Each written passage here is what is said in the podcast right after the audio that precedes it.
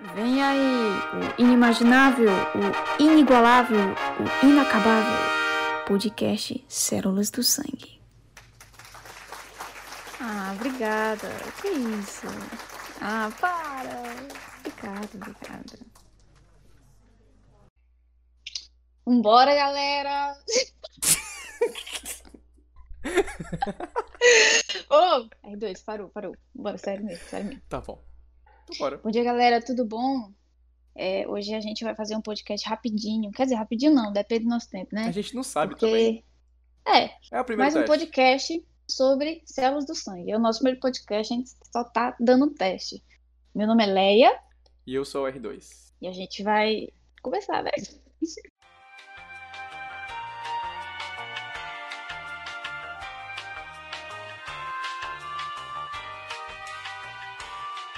Pois é, gente, a gente vai fazer. é, a gente vai começar com os tópicos separados pela bibliografia do Junqueira, que são as células do sangue, certo? Então a gente começa dando uma breve introdução sobre o sangue e a sua configuração. Bom, o sangue, ele é um fluido corporal que ele percorre a extensão do nosso corpo. Ele fica no compartimento fechado, o aparelho circulatório, e ele tem um movimento regular e unidirecional. E, e esse, esse fluxo uni- unidirecional, ele é delimitado pelo coração. Ele pulsa com, com uma forma de circulação pelas artérias. Geralmente, a- o volume total do sangue que uma pessoa saudável tem é 7% do peso corporal. Então, se você tem por volta dos 70 a 80 quilos, 75 a 80 quilos, é, você vai ter cerca de 5 litros e meio a 6 litros e meio de sangue no seu corpo. E essa quantidade imensa de sangue, é, ela é importante para tudo. Para transporte de oxigênio, transporte de CO2, para transporte de nutrientes, de hormônios, mensageiros químicos, distribuição de calor, estimular o equilíbrio osmótico e entre outras coisas. Mas, Leia, a gente tem que lembrar do que, que o sangue é feito. Então, a gente tem que saber que o sangue é composto por plasma, que é meio que a parte líquida do sangue, e pelos glóbulos sanguíneos. Os glóbulos sanguíneos, eles são compostos de eritrócitos, que a gente fala mais, o nome é hemácias, né? Mas é a mesma coisa. Tem as plaquetas e tem os leucócitos, que também são chamados de glóbulos brancos. E aí, ah, tem uma característica importante do sangue, que é que ele é heterogêneo. E como é que a gente pode fa- eh, fazer um teste disso? Através do hematócrito. O hematócrito, ele é como se fosse o processo de sedimentação do sangue, onde ele vai separar ele realmente por camadas para a gente conseguir ver a olho nu. E aí, depois dessa centrifugação e tudo mais, a gente vai ter um tubozinho e onde a gente vai poder ver a primeira camada. A primeira camada vai ser do plasma, né, que é a parte realmente líquida, que é translúcida e ele tem meio que um aspectozinho amarelinho. Aí, logo abaixo dele vai ter uma camada bem fininha, que é um pouco cinza, que ela representa os leucócitos. Só que tem um detalhe importante. Junto com os leucócitos, a gente também tem o que? As plaquetas. Só que não dá pra ver a olho nu, é meio que indetectável. E logo abaixo disso tudo, que é a terceira camada, nós temos as hemácias, que é realmente a parte vermelha e a maior parte. Vendo esses dias é, um TikTok de uma biomédica que ela estava falando sobre uma experiência que ela teve trabalhando no laboratório, em que ela recebeu uma amostra de urina que continha muito sangue, a urina completamente vermelha. E aí ela mostrou o processo que ela faz para poder separar o sangue da urina. Uhum. Ela bota, ela centrifuga ele a mais de uma vez, mais de duas, o tanto que precisar. E aí depois, no, no tubo que ela mostra pra gente, a gente consegue ver a divisão certinha. O sangue fica embaixo, que seria a parte sólida, e em cima é, fica o, a urina mesmo, que deve se misturar com plasma em alguma coisa assim, sabe? É interessante. Eu vi, ficou incrível esse TikTok, na minha opinião. Pô, ficou muito bom. Dá até pra Ela depois um dia explicou a dia, como né? ela, ela meio que faz o, o teste antes de centrifugar e depois de centrifugar. Sim. E aí ela mostra é, o que detectaram naquela, naquela urina, né? Muito massa. Nesse TikTok, ela também mostra uma parte do microscópio, em que ela vê várias células lá, e ela também fala do plasma. Ah, a gente tá falando do plasma agora, né? Ótimo, beleza. Bom, gente, o plasma ele tem várias funções. A gente pensa que o plasma é simplesmente uma coisa que tá lá para dar um aspecto líquido pro sangue, mas não. Ele transporta nutrientes e ele faz transporta substâncias maldosas que elas são removidas do sangue pelos órgãos de excreção. Ele é uma solução aquosa com componentes de pequeno e de elevado peso molecular. E esses componentes, eles correspondem a 10% do seu volume, que no caso, 7% são proteínas plasmáticas, sais orgânicos são 0,9%, e o restante são aminoácidos, vitaminas, hormônios, glicose. É, dessas proteínas a gente tem que destacar algumas, tipo as albuminas, que elas também são sintetizadas no fígado. Elas servem para regular a pressão osmótica. E se o nosso organismo tiver essa deficiência dela, ele pode causar edema generalizado. E no caso, para quem não, não sabe, o edema ele é um acúmulo anormal de líquido nos tecidos. Aí, além dela, tem uma coisa que eu não sabia que tinha no plasma. Adivinha, Leia? Deus, é as gama-globulinas. Caraca, tu acertou mesmo. Eu pensava que tu ia cair na pegadinha de ser as é porque... protombinas. quando, eu, quando eu li sobre, eu vi a configuração alfa e beta ah, e as gama-globulinas. E aí eu fiquei, ué, alfa, beta e gama-globulinas? Na verdade, Mas... eu me impressionei porque as gama-globulinas eu não conhecia por esse nome. Eu conhecia realmente por imunoglobulinas, que é a mesma coisa. E elas são o quê? Uhum. Os anticorpos que estão presentes no nosso sangue. E eu uhum. não fazia a mínima ideia de que estava presente no plasma, e sim, eu pensava que estava presente no eritrócito. Então acho que foi uma coisa que mais me, me proporcionou, é. assim, uma novidade. A gente para para pensar, a gente imagina o plasma, como eu disse no começo, como uma mera substância que dá o aspecto líquido para o sangue, certo? Uhum. A gente não pensa que é tão, tão importante. Mas, é, como a gente estava discutindo anteriormente, é, por exemplo, é, as pessoas do tipo sanguíneo AB, é, a doação do, do plasma dela é muito importante para. É, não só importante, como o plasma deles, das pessoas AB positivos, são é, doadores universais. E eles são utilizados em tratamento de queimadura e coisas assim. No caso, o doador universal que tu se refere é no quesito plasma, né? Porque... No quesito plasma. É, pois é, meu Isso. sangue é importante. O plasma, no caso. O, plasma dele, o plasma. e bom, só para não perder o fio da meada, falando em plasma, falando em imunoglobulinas, falando das albuminas, também tem mais duas proteínas que são importantes, que são as protombinas e o fibrinogênio, que participam da coagulação sanguínea. Que, mais lá para frente, a gente vai falar sobre as plaquetas, que também tem a ver com isso. De coagulação, né, além das plaquetas, ele engloba várias coisas complexas por exemplo, tem umas 16 proteínas plasmáticas, tem enzima, tem cofator enzimático, inclusive as enzimas plasmáticas, elas, elas são responsáveis pela destruição do coágulo e também são importantes para a restauração funcional dos vasos.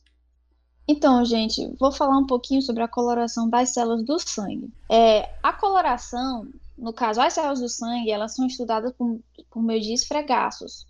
Como é que ocorre esse esfregaço?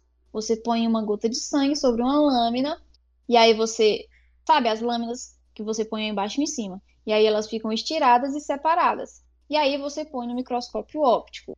E os esfregaços, eles utilizam as substâncias que dão cores às células do sangue, para você designar se elas são ácidas, se elas são básicas, se essas são azurófilas, etc. Então, é, a gente tem três substâncias importantes. A primeira, eosina, corante ácido. A segunda, azul de metileno, corante básico. E a gente tem as azures, que são corantes básicos de cor púrpura. No caso, quando uma estrutura é acidófila, ou seja, quando a estrutura é ácida, ela fica rosa por conta da eosina. Quando ela é básica, ela fica azul por causa do azul de metileno. E quando uma substância fixa nos azures, que são as azurófilas, ela fica de cor púrpura, certo? Só para vocês se ligarem um pouquinho de como é feito é, a coloração das células do sangue por meio do esfregaço. Uhum. Aproveitando essa deixa de tipo informações adicionais, acho que é bem importante também falar que o plasma ele é um importante indicador da composição do líquido extracelular. Então, bora pro próximo tópico.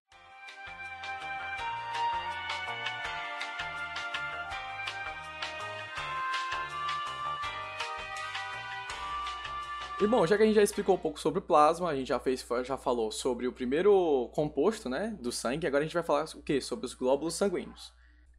E o primeiro dos glóbulos sanguíneos que a gente tem que falar é os eritrócitos, que popularmente a gente conhece mais como hemácias. E qual é a principal função deles? É o transporte.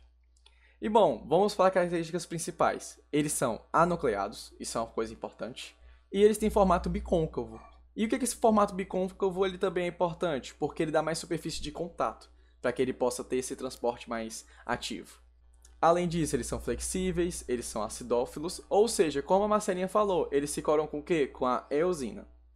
O tempo médio de vida dos eritrócitos é de 120 dias, sendo que quando eles passam esse tempo médio, eles são digeridos no baço. As hemácias, elas são produzidas na medula. Então, assim, eles sofrem maturação lá e depois eles são liberados. Só que, quando nós temos um eritrócito com núcleo, isso significa que a maturação lá na óssea não houve, não, não aconteceu. Essa maturação ficou ruim. Então, a gente pode ter um quadro de anemia, que já já a gente vai falar mais. E nós também temos outro caso dos eritrócitos, que é quando eles são imaturos que também é uma parte de ter um erro nessa maturação. E no caso desses eritrócitos imaturos, a gente vai falar que eles são reticulócitos. Outra característica muito importante dos eritrócitos é que eles são ricos em hemoglobina.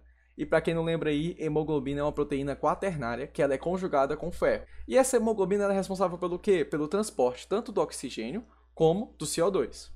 E aí, essa hemoglobina ela pode ser separada em alguns tipos. Por exemplo, no adulto normal, nós encontramos 97% de hemoglobina do tipo A1 e 2% de hemoglobina do tipo A2. E também nós temos um terceiro tipo de hemoglobina chamado de hemoglobina fetal, ou hemoglobina F, que é, é presente somente nos fetos, e ela é muito ávida o oxigênio. E, além disso, esses tipos de hemoglobina, nós temos também algumas características com relação ao seu ligante. Um exemplo, quando nós temos a hemoglobina junto com o O2, nós temos então uma oxihemoglobina. Quando nós temos uma hemoglobina com CO2, nós temos uma carbaminohemoglobina. Já quando nós temos uma hemoglobina com monóxido de carbono, nós temos uma carbohemoglobina ou carboxihemoglobina. E isso pode causar um grande perigo para a pessoa, porque isso, essa ligação ela é de alta afinidade. A hemoglobina ela tem 200 vezes mais afinidade pelo monóxido de carbono do que pelo oxigênio. Então, por isso que fumaças e, que, e queimadas, elas fazem muito mal para a saúde, porque elas podem causar essa ligação, que querendo ou não, é muito perigosa para o nosso organismo. Bom, e o dado importante é a concentração dos eritrócitos no sangue. Por exemplo, nas mulheres, vai de 4 a 5,4 milhões por milímetro cúbico, enquanto que no homem vai de 4,6 a 6 milhões por milímetro cúbico. Bom, falando um pouco agora sobre as anormalidades, né? Anormalidades são caracterizadas por esferocitose ou elipto, eliptocitose hereditária, são quando os eritrócitos. é não mim. Que são quando os eritócitos são deformados. Bom, a gente chama de esferocitose hereditária quando um grupo de doenças das hemácias, que geralmente são geneticamente transmitidas, são caracterizadas por hemácias esféricas e muito vulneráveis à ação dos macrófagos, causando anemia e outros distúrbios. A esferocitose é consequência dos defeitos nas proteínas do citoesqueleto dos eritrócitos, que eles, eles não possibilitam a manutenção da forma bicôncava. E, como a gente vai ver mais para frente, a forma da molécula ela é muito importante. É, a remoção cirúrgica do baço ela melhora os sintomas da esferocitose hereditária, porque o baço, como o R2 já disse, ele contém gr grande quantidade de macrófagos e é o principal órgão em que as hemácias são normalmente destruídas. Falando um pouco agora sobre a anemia. A anemia ela é caracterizada pela baixa concentração de hemoglobina no sangue ou presença de hemoglobina não funcional ou poucos eritrócitos, que gera uma pouca oxigenação, entendeu? Porém, o número dos eritrócitos ele pode ser normal, mas cada um deles contém pouca hemoglobina. Caso é, os eritrócitos sejam normal, eles se coram mal. Como eu já ouvi falar anteriormente, a, a coloração é dada pela eosina, pelo azul de metileno, pelo azures. E por isso esse tipo de anemia é denominada hipocrômica. Bom, existem quatro coisas que podem causar a anemia hemorragia, produção insuficiente de eritrócitos pela medula óssea, produção de eritrócitos com pouca hemoglobina e destruição acelerada dos eritrócitos. Cada uma dessas condições pode ser ter causas variadas. E por esse motivo, muitas vezes as anemias elas são manifestações de outras doenças.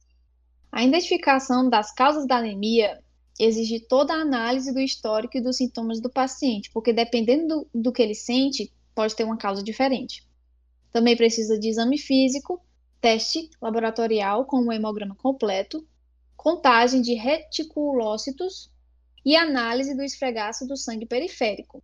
Na análise do esfregaço, que foi o que eu já expliquei anteriormente, o tamanho, a forma, a coloração e as inclusões dos eritrócitos, que geralmente contêm fragmentos de RNA, DNA, hemoglobina, desnaturado ou ferro, eles são relevantes, ou seja, todas as composições lá, composições lá, elas são relevantes. Já que a gente já falou tudo dos eritrócitos, agora a gente tem que passar para o próximo elemento dos glóbulos sanguíneos, que são os leucócitos, que são responsáveis pela parte da defesa do nosso organismo.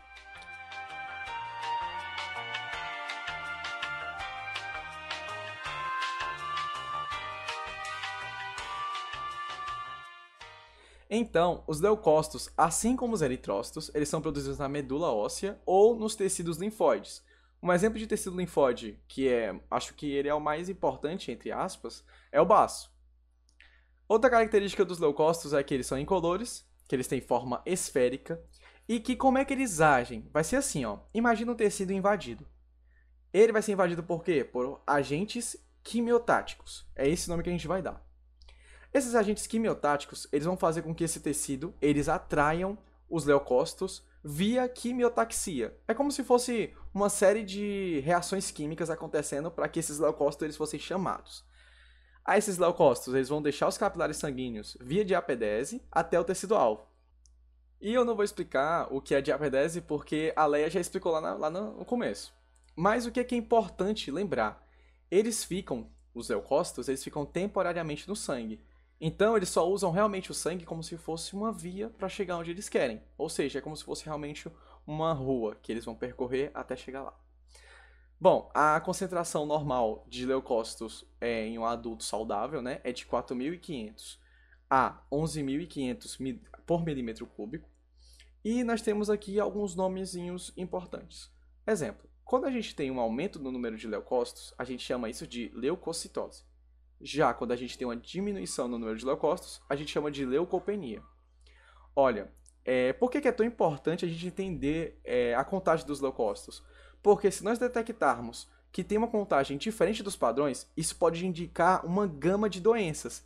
E, além disso, a análise morfológica, que já já vocês vão entender que existem vários tipos de leucócitos, tá? E aí vocês vão entender que a análise também morfológica desses leucócitos é algo determinante em muitos diagnósticos. E bom, já que eu citei o que é os tipos de leucócitos, só para destacar, os tipos de leucócitos são os granulócitos e os agranulócitos. Bom, os granulócitos, eles têm um núcleo irregular. Eles são são não, né? Eles têm grânulos específicos, grânulos azurófilos, que são como lisossomos. E eles têm três tipos: neutrófilos, eosinófilos e basófilos. São Aê. os três tipos de granulócitos, certo? Começando pelos neutrófilos. Eles são células arredondadas formados por dois a cinco lóbulos ligados. Geralmente são três lóbulos, tá? É, e eles são ligados por pontos de cromatina. Eles são a primeira linha de defesa do organismo. Quando a gente tem um aumento de neutrófilos, a gente chama esse aumento de neutrofilia. Caso um diagnóstico dê uma neutrofilia, é, significa que há uma infecção bacteriana. Quando a gente tem uma diminuição de neutrófilos, a gente chama essa diminuição de neutropenia. Quando o diagnóstico dá uma neutropenia, é, significa que pode haver uma infecção viral e fármacos. O próximo são os eosinófilos, esse nome da peste. oh, os eosinófilos, eles têm um núcleo bilobulado e possuem granulações ovoides, que são as granulações acidófilas. Eles são maiores que os neutrófilos eles possuem uma camada interna, que o nome é intérnio, e uma camada externa, que é o externo. A camada interna é responsável pela acidofilia. A acidofilia é onde tem a presença da arginina, que é uma proteína. E a camada externa é responsável pela atividade antiviral, onde a gente tem a presença da catiônica, que é outra proteína.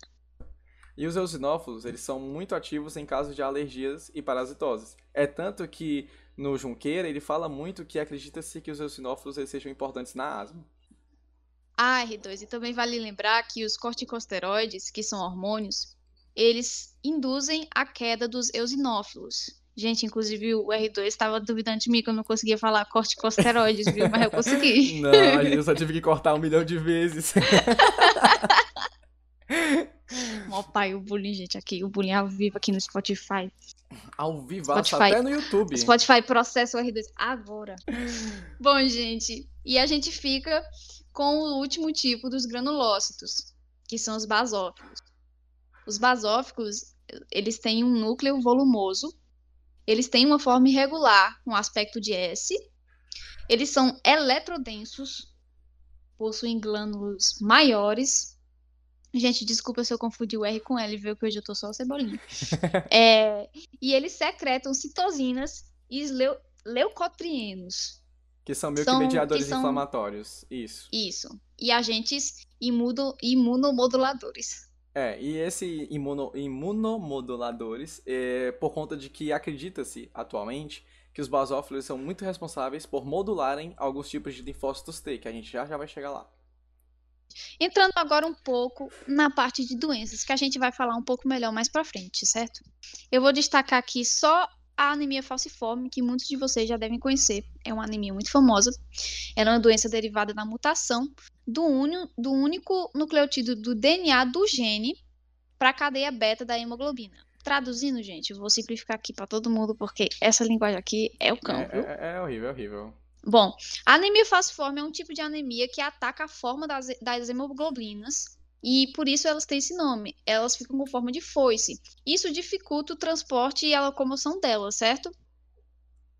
É, Peraí, é por isso que a gente, é por isso que a gente, é, lá no começo a gente falou tanto sobre a parte de os, as hemácias, elas têm formato bicôncavo. A gente até falou que isso é muita parte de superfície de contato. E isso, é. isso mexe no quê? Na parte de como ele transporta, né, é, o oxigênio. Porque essa, essa forma de foice, ela dificulta a flexibilidade, ela deixa ele frágil e, consequentemente, por conta dessa forma, que ele não é mais bicôncavo, ele perdeu a flexibilidade dele, ele tem uma vida curta. O, o sangue ele fica mais viscoso e o fluxo do sangue dos capilares é prejudicado, o que faz com que os tecidos tenham uma deficiência em oxigênio. Uhum. Bom, gente, ainda sobre as anemias, os recém-nascidos, as crianças e as mulheres em idade fértil estão sujeitos à anemia por deficiência de ferro. Esse tipo de anemia em homens e mulheres na pós-menopausa pode indicar a existência de algum sangramento crônico. Como já foi mencionado anteriormente nas anemias lá em cima, é, o exame, que é o hemograma, ele é muito é, importante para você identificar é, a causa da anemia, porque pode surgir de diversas formas e também para você identificar como é, você faz esse tipo de tratamento. O tratamento não é igual para todo mundo. Existem anemias que simplesmente são genéticas, como é a anemia falciforme, e existem anemias desenvolvidas por, por exemplo, transtornos alimentares. Saindo um pouco da temática de anemia e tudo mais, a gente falou o quê? De granulócitos. Então agora a gente vai falar do outro tipo dos leucócitos, que são quem? Os agranulócitos. Geralmente os agranulócitos eles têm o quê? Núcleo regular e a presença de grânulos azurófilos. Uma coisa importante neles, em comparação com os granulócitos, é que eles não possuem grânulos específicos, certo? E bom, dentro dos agranulócitos a gente tem o que? Os linfócitos e os monócitos. Eu vou explicar um pouquinho deles de cada um, começando pelos linfócitos.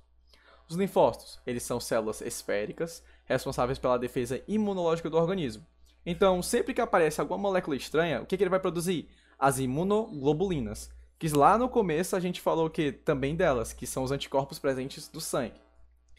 Bom, algumas características importantes dos linfócitos é que eles são os únicos leucócitos que conseguem voltar para o sangue depois de fazer a defesa no tecido. Então, por exemplo, se um leucócito, se um, na verdade, se um linfócito, ele vai para um tecido alvo, ele consegue fazer o seu trabalho ali de defesa e ao mesmo tempo, depois que ele termina, ele volta para o sangue para continuar e fazer outros trabalhos também de defesa em outros tecidos. E, gente, o aumento de linfócitos ele é chamado de linfocitose. E geralmente, quando nós temos isso, né, é um caso de infecção viral. Enquanto que, em contrapartida, nós temos a diminuição dos linfócitos. E isso é um quadro de quê? De linfopenia ou linfocitopenia. E isso geralmente é causado por fármacos, pelo uso de fármacos né, prolongado, ou por imunodeficiência. O outro tipo de agranulócitos que a gente tem é os monócitos. Os monócitos, eles são o que? Eles são núcleos ovoides. Eles têm forma de ferradura e eles são os maiores leucócitos. Eles também possuem algumas microvilosidades e vesículas de pinocitose. Uma característica celular, falando assim, né, em, em termos de célula, eles possuem um grande complexo de Golgi. Os monócitos eles fazem parte do sistema mononuclear fagocitário ou sistema estiocitário. Os dois nomes valem.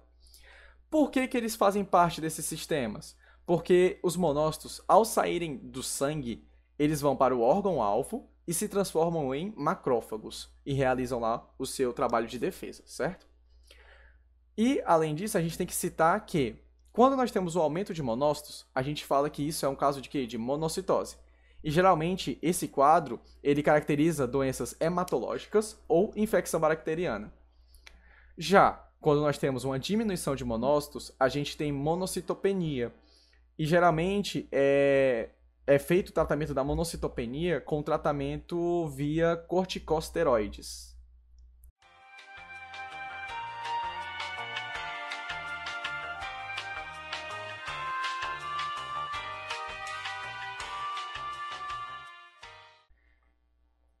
Para finalizar, a gente vai falar sobre o nosso terceiro elemento, que são as plaquetas, que são responsáveis pela coagulação do sangue. As plaquetas são anucleadas e elas possuem um formato de disco. Elas têm uma parte transparente, que é o hialômero, que possui grânulos corados, que o nome é cromômero. Elas liberam serotonina, que estimula a contração do músculo liso, como eu disse, elas são responsáveis pela coagulação e também reparo das paredes dos vasos sanguíneos, que esse reparo causa menos perda do sangue. Quando se tem uma parede de vaso sanguíneo lesionada, vai ter hemostasia, que promove a coagulação sanguínea. A gente vai falar mais para frente o que é hemostasia, tá certo? Bom, as plaquetas, elas são responsáveis pela coagulação e reparo das paredes dos vasos sanguíneos, que é quando ocorre menos perda de sangue. Esse reparo é chamado de hemostasia, que a gente vai falar mais pra frente sobre ela, tá? É, e as plaquetas, elas são derivadas também dos megacariócitos. E os megacariócitos, para quem não sabe, são células poliploides da medula óssea. E a concentração normal de plaquetas em um adulto saudável é de 150 mil a 450 mil por milímetro cúbico. E aí nós temos uma coisa que é muito importante, que é a trombocitemia essencial. Quando é que nós temos esse quadro dessa, dessa enfermidade? É quando nós temos a produção descontrolada de plaquetas.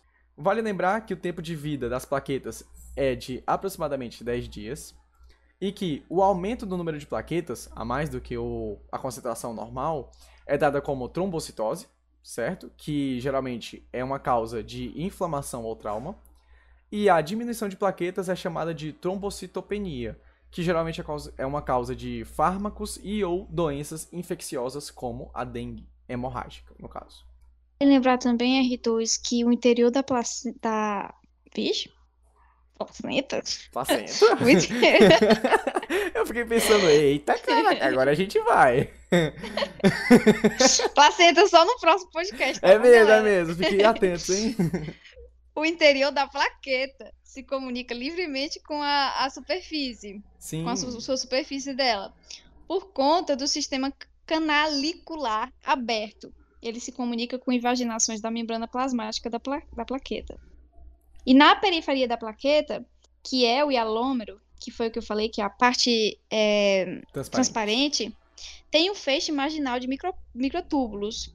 Esse feixe contribui para manter a forma ovoide da plaqueta.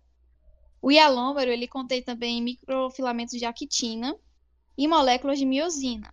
São responsáveis pela formação dos filopódios, que são prolongamentos finos, e pela contração das plaquetas. Esses corpúsculos eles contêm uma camada situada por fora da membrana, medindo de 15 a 20 nanômetros, que é rica em glicoproteínas e glicosaminoglicanos. Isso, glicosaminoglicanos. Fala aí, R2. Glicosaminoglicanos? Glicosaminoglicanos. eu acho que engoliu as três letras, mas tudo bem. Micanos. Glicosaminoglicanos. Ah, eu falei micanos. E eles são responsáveis, esses. Esses o quê? Que são responsáveis? O que que são responsáveis? Glicosaminomicanos. eu tô falando micanos ainda, como é mesmo? Glicosaminoglicanos. São responsáveis. Isso, eles são responsáveis pela adesividade das plaquetas e que pode absorver compostos diversos. Agora sobre a hemostasia, certo? Lembrando que a hemostasia é quando a parede do vaso sanguíneo é lesionada. Aí inicia esse processo de hemostasia que visa impedir a, a perda do sangue. A perda do sangue chamada, todo mundo sabe, hemorragia. A hemostasia é um fenômeno que envolve a musculatura lisa do, do vaso lesionado, as plaquetas e divisores fatores do plasma sanguíneo. Olha aí o plasma, gente. O plasma é muito importante. É, eles promovem a coagulação do sangue. A contração do músculo liso é estimulada pela serotonina liberada pelas plaquetas. A participação das plaquetas na coagulação do sangue ela é resumida de, da seguinte forma: agregação primária. É, agregação primária são descontinuidades do endotélio produzidas por lesão vascular, são seguidas pela absorção de proteínas do plasma sobre o colágeno adjacente. As plaquetas também aderem ao colágeno formando um tampão plaquetário. Aí nós temos a agregação secundária, que as plaquetas desse tampão vão liberar ADP, e isso vai meio que induzir a agregação plaquetária, formando tipo um aumento do número de plaquetas naquele tampão. Bom, depois da agregação secundária, a gente tem a coagulação do sangue.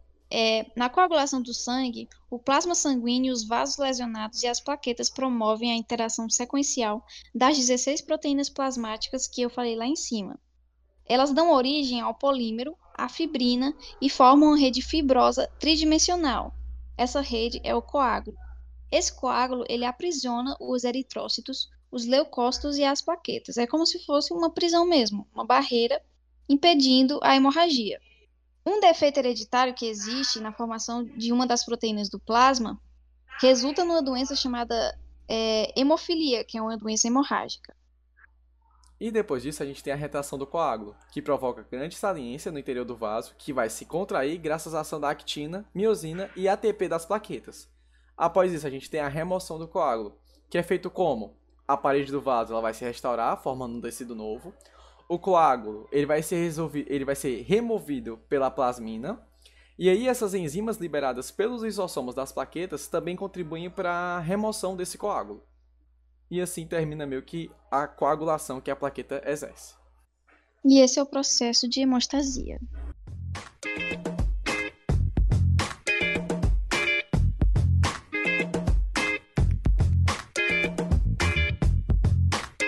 Bom, pessoal, hora de esticar um pouco as costas, dar uma relaxada. Depois da é gente bom, falar. Mas só que também foi muita coisa, né? Querendo não. É. Depois de falar todos esses nomes que nem Jesus, Deus, os profetas maiores, Chandrakanda de Israel conseguem falar, a gente vai agora as curiosidades sobre o sangue, né? O nosso querido, lindo, belíssimo sangue. Então vamos começar pela primeira curiosidade do dia, Leia. Bom, galera, quando os nossos ancestrais passaram a ser bípedes, ou seja, andar com dois pés deles, e ter uma postura ereta, a distância do coração ao pé aumentou em 50%. Olha aí. Quando eu falei isso pro R2, a gente ficou meio bugado na cabeça. Meu Deus, como é que era isso? Como é que acontecia essa coisa, né? Eis a pergunta: aonde estava o coração? Se você estiver agora no YouTube, bote aí nos comentários qual é a resposta dessa pergunta, que vai ser a pergunta do podcast. Aonde você acha que o coração tava? As melhores perguntas vão ser lidas no próximo podcast. As melhores respostas vão ser lidas no próximo podcast. Eu quero ver, eu quero ver. Eu acho, eu acho, eu acho que o coração, ele tava no meio da barriga. Eu acho. Além disso, R2, o sangue ele passou a subir um metro contra a gravidade. E isso foi só possível com a ajuda dos pulmões. E bom, como a segunda curiosidade do dia foi sobre o AB positivo ser o doador universal de plasma e a gente já ter falado, bora pra terceira curiosidade do dia, Leia. Bom, R2, essa curiosidade eu achei muito engraçada. Porque ela diz que os insetos eles sentem atração por tipos diferentes de sangue. E o sangue que eles mais sentem atração é o sangue tipo O. E Eu, tu tava até comentando que tu achava que isso não era verdade porque tu é AB não, e tu tá constantemente é sendo verdade, rodeado. Isso não é verdade. Não é, gente. Ó, essa, essa curiosidade foi a Leia que trouxe, certo? Eu acho que não é verídico. Porque eu tenho pessoas na minha casa que é O. E eu sou AB positivo. Eu vivo sendo picado. E a, a outra pessoa não vive, então tá errado. Eu acho que tá errado. Quarta e última curiosidade do dia, pessoal. Ainda sobre a anemia falciforme. É, existe um estudo publicado pela revista Science na década de 1940. É, eles descobriram que a doença hereditária, que é a anemia falciforme, que modifica os glóbulos vermelhos, é, quem tem essa anemia falciforme é, tem imunidade à malária, porque é, o parasita plasmódio não consegue é, percorrer todo o, o caminho dele até fazer com que a malária seja fatal na pessoa, por conta dos glóbulos vermelhos e por conta do formato dele. O, os glóbulos vermelhos é, impedem que esse caminho é, seja propício para o parasita plasmódio conseguir infectar a pessoa. E aí, é, consequentemente, a pessoa vai ser imune à malária.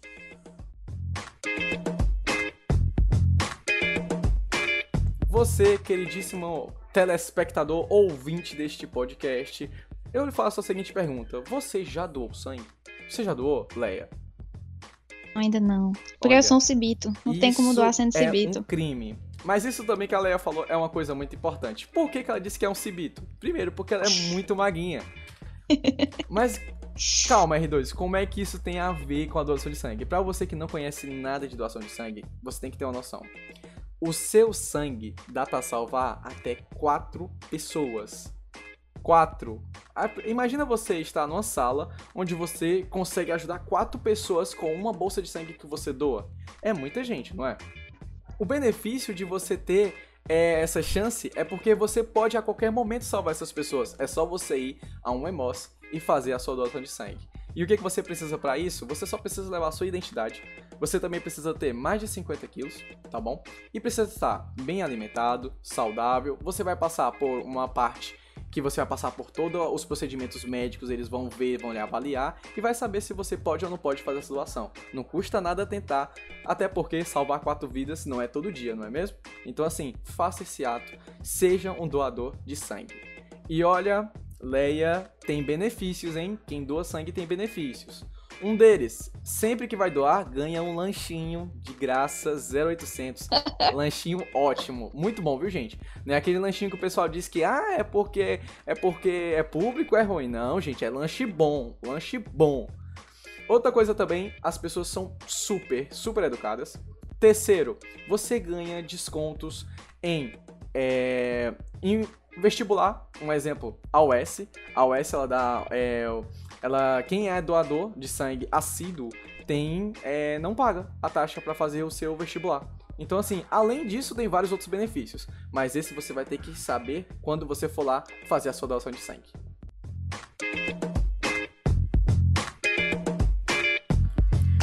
Bom, gente, estamos aqui chegando ao final do nosso primeiro podcast. Graças a Deus a gente conseguiu. Foi bem cansativo. Primeiro que foi a nossa primeira experiência, né? Então, assim, já esperávamos que fosse desse jeito. Eu espero que todos tenham gostado. É... Lembrando a todos, eu sou o R2. E eu sou a Leia. E assim, a gente espera de verdade que você tenha gostado. A gente pede para que você, se você tiver um amigo ou uma amiga que faça também medicina ou que está estudando esse assunto, que seja de outro curso, pode ser, manda para ele ou para ela e vê se ele também gosta. Então, assim, compartilha. Qualquer sugestão e crítica é muito bem-vindo também, viu, galera? É verdade. E assim, se você estiver assistindo no YouTube, por favor, se inscreve no canal, compartilhe com seus amigos, deixa aquele likezinho pra ajudar, pra gente ver se a gente acertou, se a gente errou.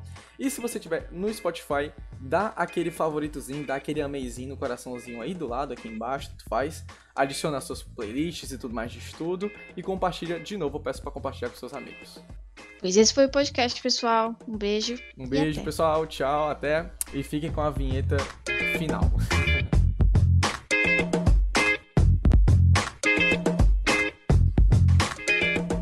Que ficou bom. Eu acho, que ficou, bom. bom. Acho também que ficou bom. É. Mió dá pra ficar, né? Mió?